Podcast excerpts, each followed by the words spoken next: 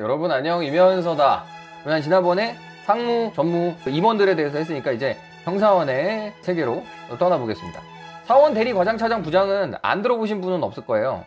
자, 직위는 기본적으로 위치 순서다. 이게 계급이죠, 계급. 일병, 상병 이런 거나 마찬가지고 자꾸 군대 얘기를 해서 죄송합니다만 예를 들어서 군대에서 상사라고 하면 이게 직위가 되는 거죠.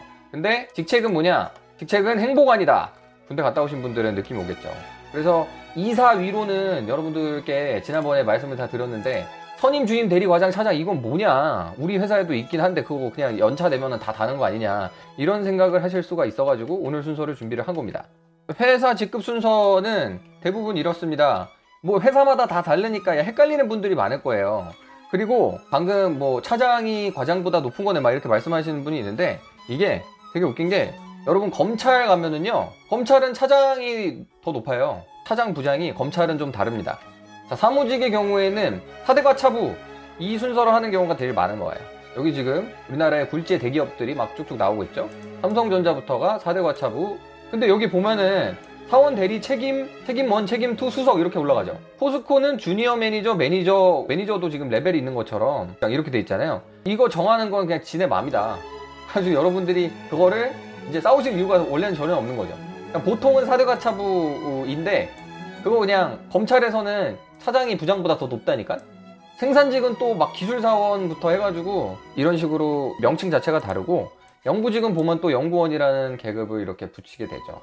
이런 거는 다 정확하게 할 수가 없습니다. 그냥 대략 이렇다. 정하기 나름이다. 그래가지고 헷갈리는 겁니다. 그래서 보시면은 자 인턴 처음에 정식 사원이 되기 전에 전 과정 그 다음 주임이라는 게 뭡니까? 한자어로 하면은 다 이제 나오는데 주인 주자에 맡을 임자인가요? 그래가지고 자기가 맡은 일이 있다는 거죠. 대리. 여러분 그 대리 운전할 때 그 대리랑 철자가 똑같아요. 대신한다는 거예요. 여기 나와 있죠. 과장의 직무대행 업무 수행이라고 나와 있는 게 이게 뜬금포가 아니라 과장의 오른팔 같은 느낌. 그 다음에 이제 과장. 어떤 과에 짱 먹는 거다. 그리고 차장은 세컨이란 뜻이거든요. 차석할 때 차자. 그래서 차장은 부의 두 번째 수장과 같은 의미다. 대략 이런 의미가 있는 겁니다. 그리고 뭐 팀장, 실장, 본부장은 이게 직이나 직급 이름으로 쓰는 경우도 있는데 자기가 하는 역할에 따른 직책의 이름으로 쓰는 경우가 많다는 것이죠. 직책이랑 직이랑 바뀌어가지고 있으니까 여러분 헷갈릴 수밖에 없어요.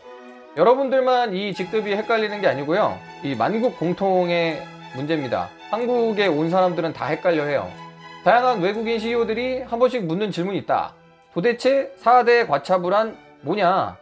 참고로 제가 운영하고 있는 회사는 직급 체계가 직원들의 경우에는 팀장, 매니저 밖에 없습니다. 회사가 크지 않으면 이거를 뭐 많이 할 필요가 없어요. 가지고 외국에서는 되게 좀 생소한 문화다. 국내 경영인 눈에도 최근에 보면은 이 4대 과차부가 이상한 것 같다라는 생각들을 많이 한다고 하네요.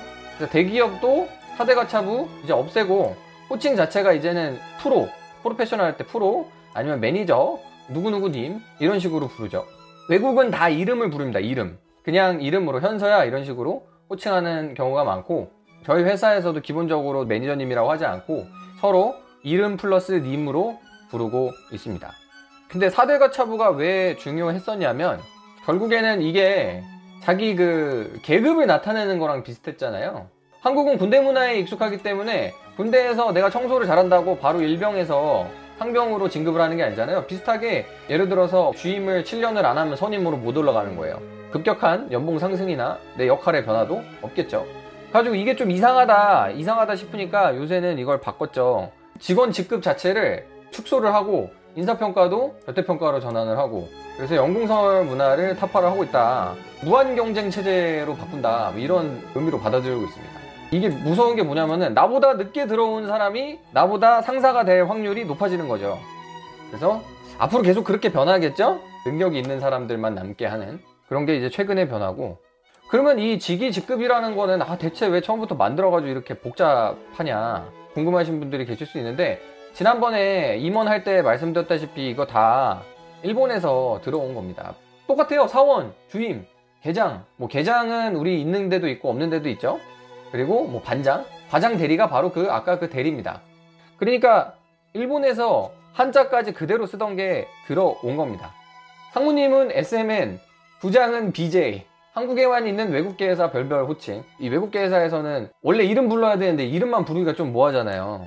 이제 미국계 회사인 M사에서는 직원이 상무님한테 메일을 보내거나 할 때는 SMN이라고 부른다. 대표님은 DPN, 부사장님은 BSJN.